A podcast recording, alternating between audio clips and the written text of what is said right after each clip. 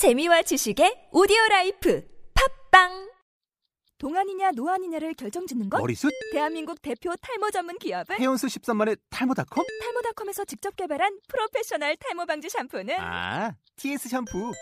늘어진 두피 모공을 꽉! 단 한 올의 모발까지 꽉! 사용할수록 풍성해지는 나의 모발. 이제 탈모 고민 끝! TS 샴푸. 아내에게 멋있게 보이기 위해서 무작정 편지를 발송했습니다.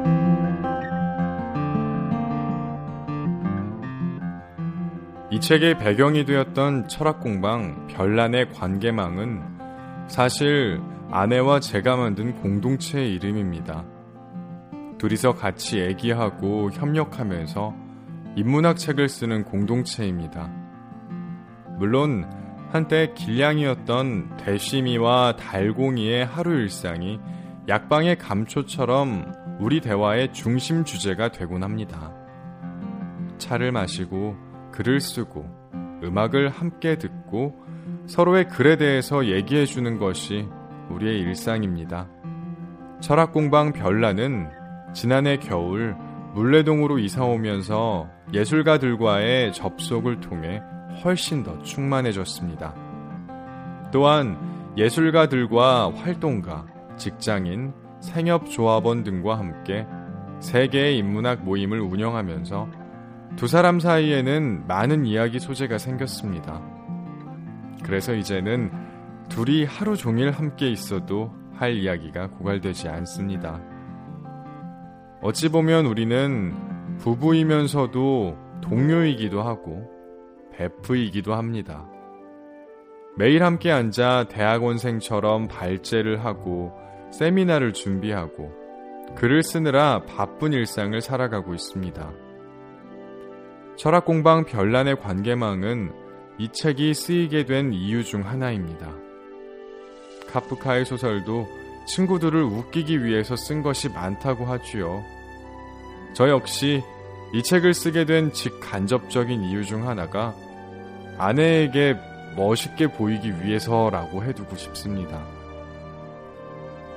아내에게 바치는 34통의 연애 편지는 아내가 살림을 하면서 느꼈을 문제의식에 접속하여 욕망 경제의 철학으로 말을 거는 색다른 시도라고 할 수 있습니다. 아내와 저는 2년 동안 펠릭스 가타리 세미나를 함께 하면서 이미 생각의 많은 부분을 공유하고 있습니다. 그래서 우리 두 사람 사이는 가타리가 생각한 특이성 생산이 이루어지는 관계망이라고 할 수 있습니다. 1월부터 시작한 편지는 강의가 많던 학기 중에는 거의 쓰이지 못하다가 방학이 된 6, 7월 사이에 집중적으로 서술되었습니다.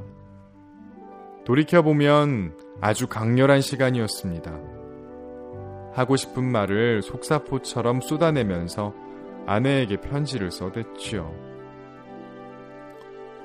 이 책이 나오기까지 편지를 꼼꼼히 읽어주고 첨삭해주고 조언해준 아내 이윤경님께 무한한 감사와 사랑을 드립니다.